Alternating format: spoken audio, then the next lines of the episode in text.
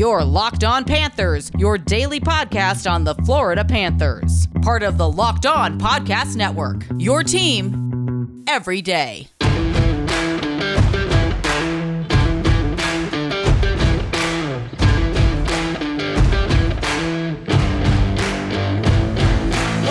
right, welcome to this crossover edition of the Locked On Florida Panthers podcast and the Locked On Chicago Blackhawks podcast, part of the Locked On Podcast Network, where it's your team every day.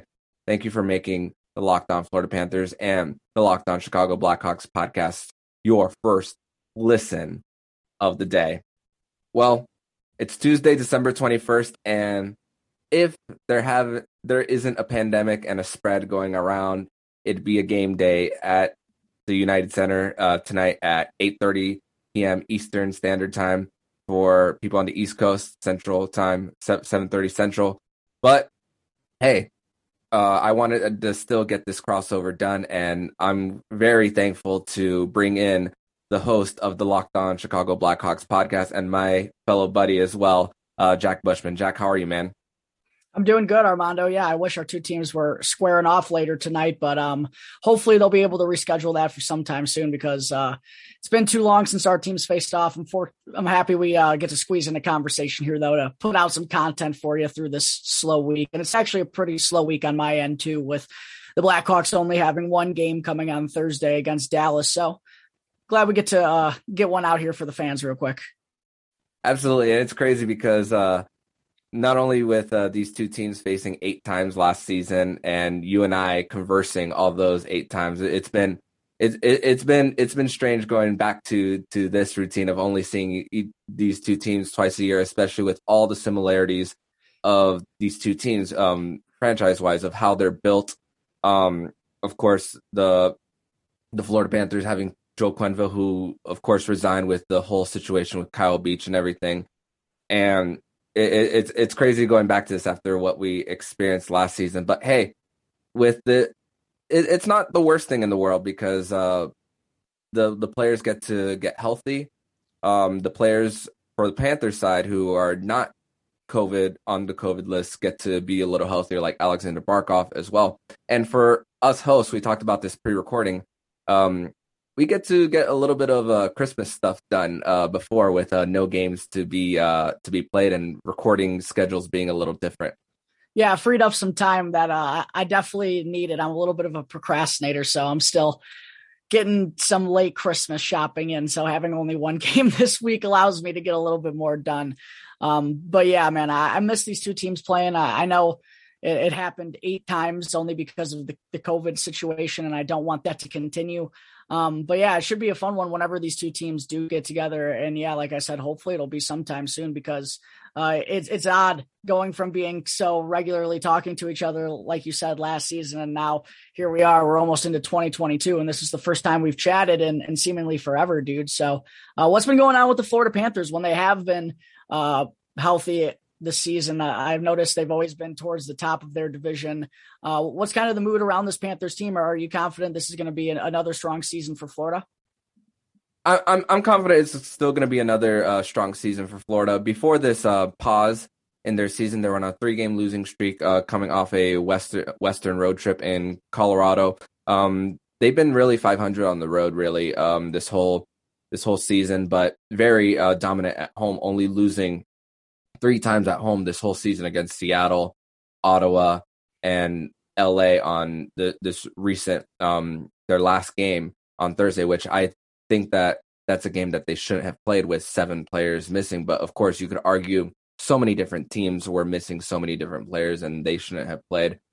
So the LA game, I wish it was more of a full strength kind of game because I definitely would have thought that that outcome would have been a lot different had they they have been at full strength. But the story of this season, the turnaround mostly has been Sergei Bobrovsky. Sergei Bobrovsky has not looked like the goaltender that he has been the first two seasons of of his Florida Panthers tenure. He's in year three of that seven year deal, and it's widely talked about around the league of how bad that contract is. I of course it it we can't deny how bad the contract is, but as far as what his play has been, um, especially towards the beginning of the season, a, little bit of a drop off recently. but it's not the end of the world. Um, he he is a little banged up right now, but it, it's not the worst situation for the Florida Panthers based on the start that he has. And he's always putting in the work off the ice as well. So he has been the biggest story for this uh, Florida Panthers team. Yeah, Sergei Bobrovsky, 12 3 and 2 with a 247 goals against average and 917 save percentage. He's definitely played a lot better than he has, as you said, in those first couple of years where it made the the contract look even worse than I think everyone already knows it is. Uh, but what's been going on with Spencer Knight? I know came in came in real hot. Um, but this year he struggled a little bit, six four and two record, uh, save percentage below 900, goals against above three. Is this kind of, you know, just part of the development of being such a you know young netminder already in the NHL, um, or what's what's kind of been going on with Spencer Knight? I think it's just a matter of um, getting an actual NHL season in because before when when Spencer Knight was inserted last year, he had four regular season games and nobody expected him to even play a single playoff game and then he gets inserted in game five and six and shines in game five with that 4-1 win over tampa bay and the the goal the goal at the beginning was to just put him in for one game when he made his debut against the columbus blue jackets back on april 19th the day before his 20th birthday he made his first start at 19 a young goaltender at 19 years old that's a tough ask for yeah. anyone. But um, this wasn't supposed to be the plan at all. Like even to have him in this early, but the the fact that he had a lot of success early, uh, had a little bit of a drop off this season. He's now in the AHL with the with the Charlotte Checkers and first game back um in well not back but first ever game in the AHL he he goes 27 of 32 not good but hey Carey Price, Carey Price, before returning for the Stanley Cup playoffs with the Montreal Canadiens, did not look uh, good in the AHL when he when he returned. So I'm not going to make too much of one start in the AHL for Spencer Knight, and I'm very confident that he he will bounce back because he does have. I I do think his floor is very high, and we've seen what he he can be, and we've seen we've seen it very early and it's just a matter of getting into the groove of an 82 game grind which is really what it is and it doesn't help that doesn't help what that with covid and everything that when the season does resume that it's going to be more compressed whether we have the players going to the olympics or not it's going to be a lot tougher and that's really what you're going to see based on everyone of how how often is he going to play um, how many back to backs each and every one of these teams are going to get down the stretch yeah. as well, because you're not going to put Bobrovsky starting two games in a row. And if you do, it's going to be very rare. So it's going to be a matter of, hey, kid, you're going to be in because we have this compressed schedule coming up. And and so we gotta we got we gotta really see what we got in this guy as well. Yeah, and I think it's a little bit easier to let him go through, you know, these struggles and just kind of understanding what it's like to be a professional at the NHL level when Sergei Bobrovsky is actually playing like he should be, like he's getting paid to. I think that can kind of relieve some of the pressure off not only Knight but also the organization, and you know having to decide what to do with him. It's like, oh, do we want to force this twenty year old kid, even though he's struggling? Do we want to keep him up here? I think that's a lot simpler of a conversation when you can trust Sergei Bobrovsky to be that number one netminder for the Panthers, right? Absolutely, and and that's why you have a veteran like Sergei Bobrovsky there in the in the first place to kind of uh, um, help help the young goaltender. And from the start of the season, even before we even played a single game, it was like you got to give the ten million dollar man a chance to like lead the way for this Pan- Panthers team. A two time Vezina Trophy winner and a guy who's who's helped uh, teams uh, at least reach a different, at least past the first round in a playoff series. I mean, Sergei Bobrovsky was the goalie after all in that sweep of Tampa Bay just a few years ago in 2019. So a lot of uh, a lot of uh, players, coaches, GMs can see like what this guy can really do. You listen to podcasts for the power of knowledge. You switch to Boost Mobile for the power of saving money. Get three unlimited data lines for 30 bucks a month per line and a free 5G phone when you switch so you can get all the latest episodes all on one of America's largest 5G networks, more power to save. Boost Mobile. Free phone limited to new customers and one per line. Additional restrictions apply. Offers slash coverage not available everywhere or for all phones slash network. See boostmobile.com for details. But I want to ask you about your goalie situation in uh, Chicago. Uh, of course, they make the big splash. Well, not not really a splash because they didn't really give up anything for Marc Andre Fleury, and he gets his 500th win just recently. Um, and of course, early on in the season with Jer- um, Jeremy Colliton, um, not just the voice of Jeremy Colliton hasn't really re- resembled uh, through the locker room. He gets he gets fired. In comes Derek King. They go on a little bit of a streak here. Uh, they get Seth Jones in in the beginning in the off season, the on the night of the draft actually.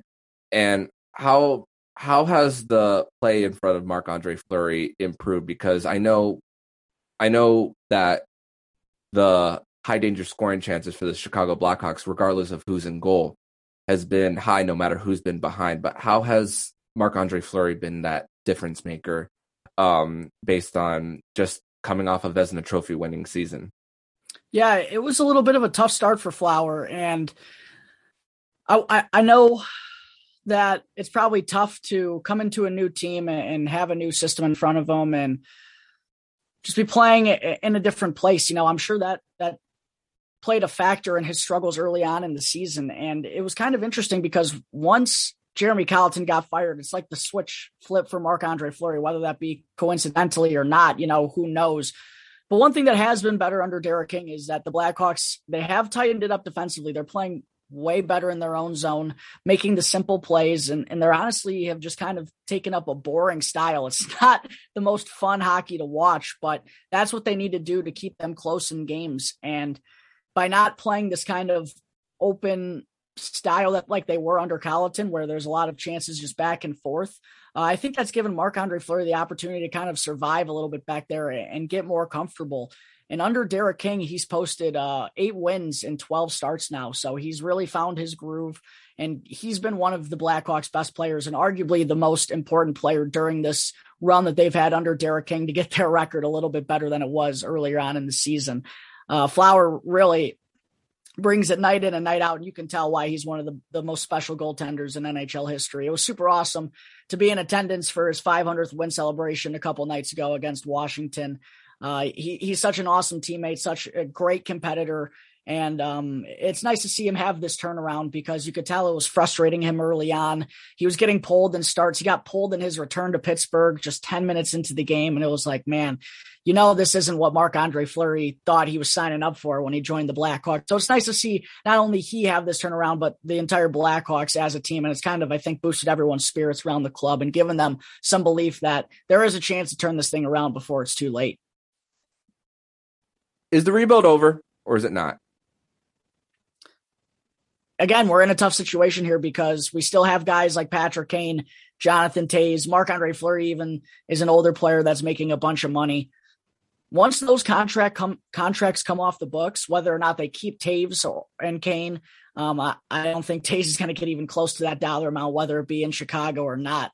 That's going to free up a lot of money, and that's going to give Chicago the opportunity, I think, to really decide what path they want to go on. I think as of the moment, you know, they they want to stay competitive with Patrick Kane and, and Toews and those guys still being having some good years left, you know. Um, but they they need a Herculean effort here in the second half to get back into that playoff picture. And if they miss the playoffs here once again, it's kind of like we're in the same position all over again. I think we have better pieces. Um, and this team, I think, has the talent to perform better, especially if they could keep it up defensively. Uh, I, I really think the bottom scoring, the bottom six scoring, hopefully will come around sometime soon. That's been a big hinder for this Blackhawks offense. It's really only been the big guns doing all the work, you know. Um, but it, it's really tough because some tough decisions are going to have to be made. And we don't even know who's going to be in the front office making those decisions. So it's kind of like this year for the Blackhawks is a year to figure out what they want to do, right? Do they want to keep Derek King as their head coach long term? Do, do they want to keep interim general manager Kyle Davidson on for the long haul. He's currently the front runner, according to Frank Seravalli of TSN, but the Blackhawks are still doing their due diligence to look at every possible candidate that they can bring in. So, with a lot of pieces still up in the air, I can't really say for sure if this is a rebuild or not. And I, I think they kind of are just waiting to see how the chips are going to fall at the end of the season. And then they're going to make a bunch of tough decisions. And that I think will steer them in the direction that they want to go in. I want to ask about Jonathan Toews. Um, he took a whole not took a whole year off because he was hurt, but he he was unable to play last season in the in the 56 game season. Comes back this season, struggles uh, to get on the board, um, and then he gets uh, two goals in like a matter of like a week, I think it is. Um, do you think uh, Jonathan Toews has turned the corner for this season? Yeah, Johnny now has three goals in his last five games. So after not finding the back of the net through the first 25, it's definitely been uh, a nice uptick as of late.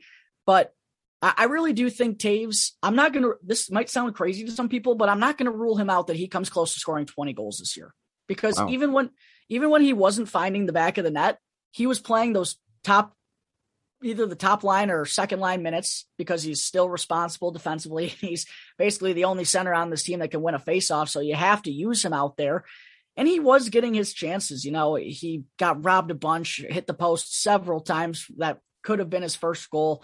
And you could tell it was taking a toll on him. I mean, he'd come back to the bench and slam his stick. The media is asking him about asking him about it left and right, so he really can't avoid it.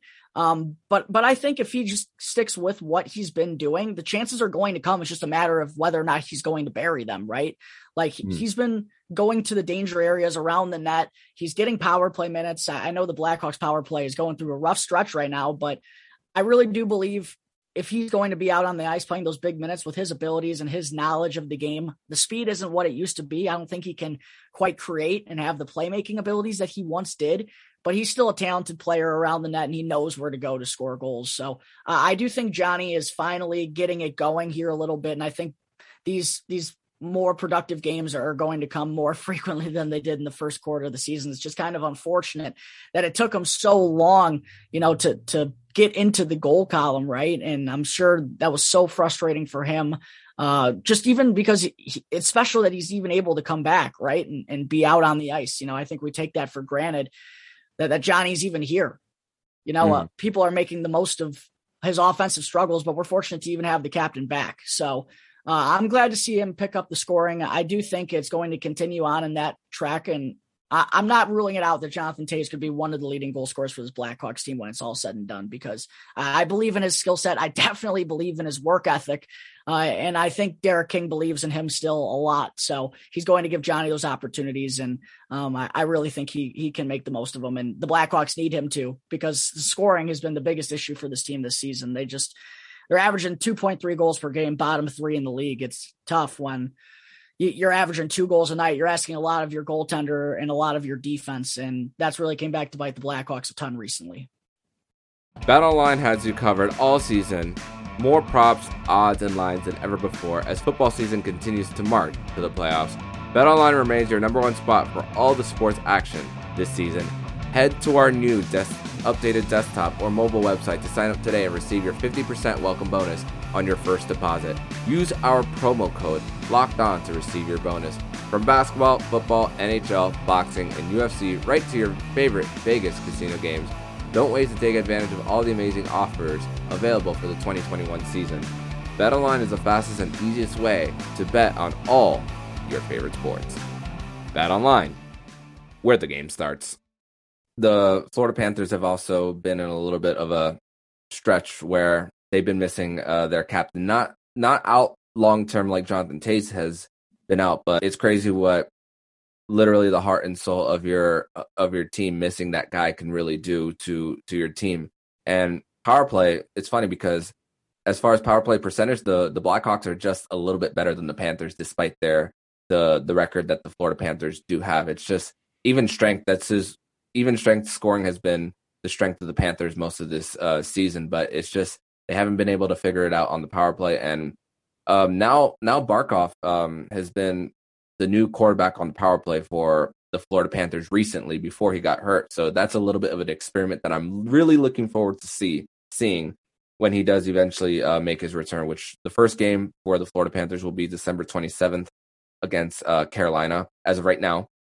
Um, no, no more uh, postponements have been announced as of this recording, but I'm really looking forward to it and for uh, the Panthers side of things. So you talked about whether this is a rebuild or not. You're not very sure, but the Chicago Blackhawks with that Seth Jones trade on the night of the draft, they have no reason to tank. They literally have no reason to tank. They have a reason to go for it and win as many games as as as they can.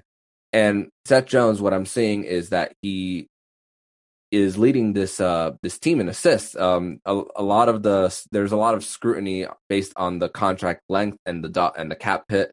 Um, how has uh, Seth Jones looked uh for for you?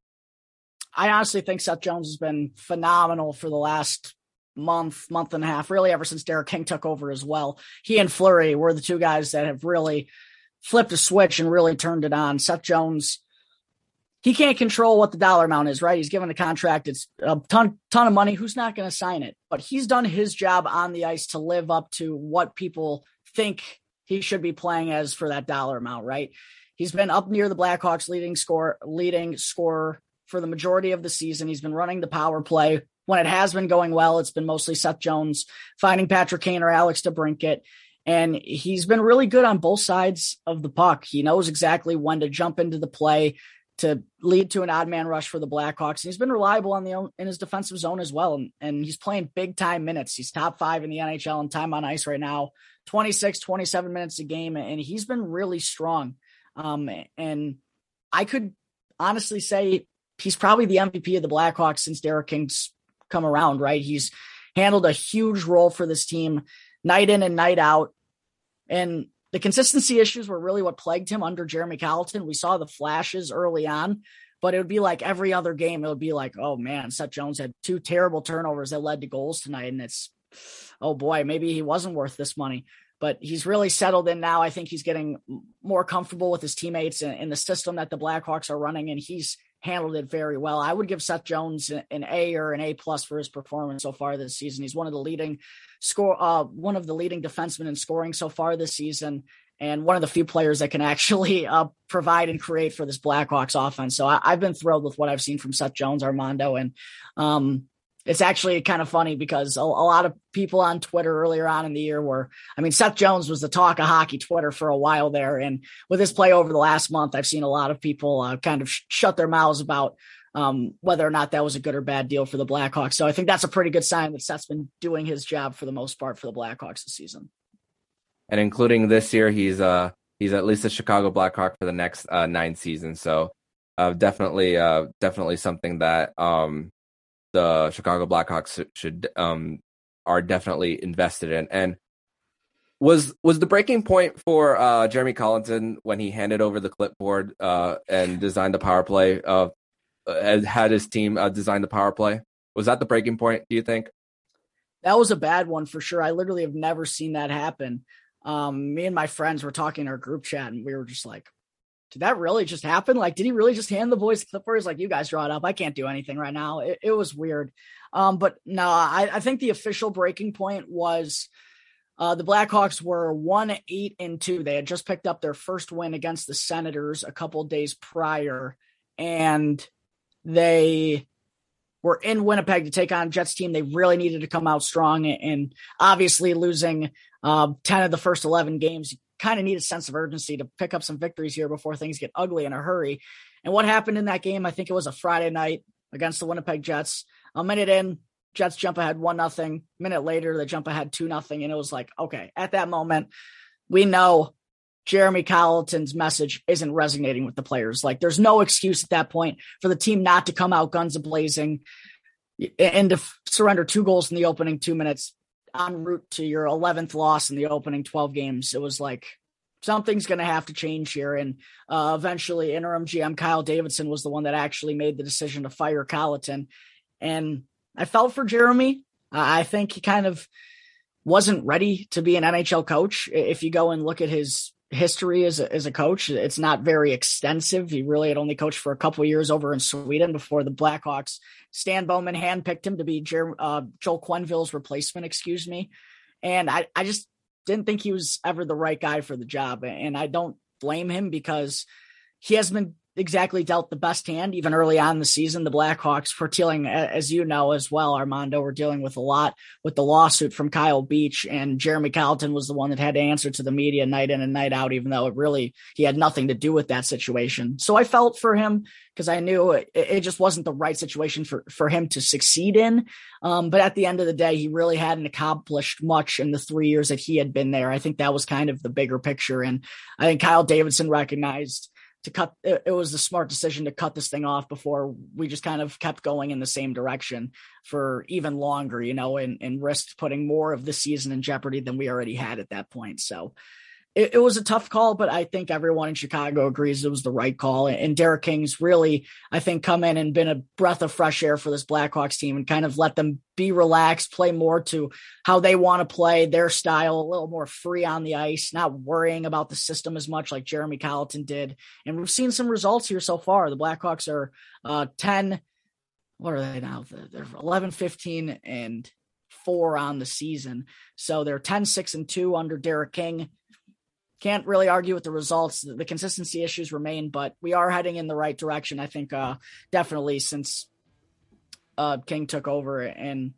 um, I, I really hope that we can just keep up this mentality of being a scrappy team wherever we go. Just play competitive games. I think that's what we need to see.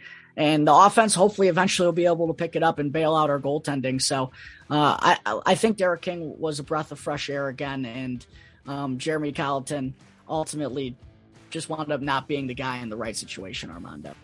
That's going to be all for part one of this two part conversation with myself and Jack Bushman of the Locked On Chicago Blackhawks podcast. So check out part two on tomorrow's episode of Locked On Panthers, where we will be continuing the conversation with Jack Bushman of Locked On Blackhawks. So, in the meantime, if you like what you're hearing, please subscribe to the podcast to be notified every single time the Locked On Florida Panthers podcast jumps into your podcast feed. Make sure to also subscribe to Locked On NHL and the Crosscheck NHL show with Andrew Berkshire and Mary Clark, who will be covering all the regular season activities around the National Hockey League. Thank you once again for making the Locked On Florida Panthers podcast your first listen of the day. And now for your second listen of the day, make sure to listen to today's episode of Locked On Bets, your one stop shop for all things gambling. Locked On Bets, hosted by your boy Q and handicapping expert Lee Sterling. It's free and available on all platforms, so subscribe to Locked On Bets podcast on the Audacy app or wherever you get podcasts. Sorry, Armando Velez with Jack Bushman. And you've been listening to Locked On Florida Panthers podcast, part of the Locked On Podcast Network, where it's your team every day.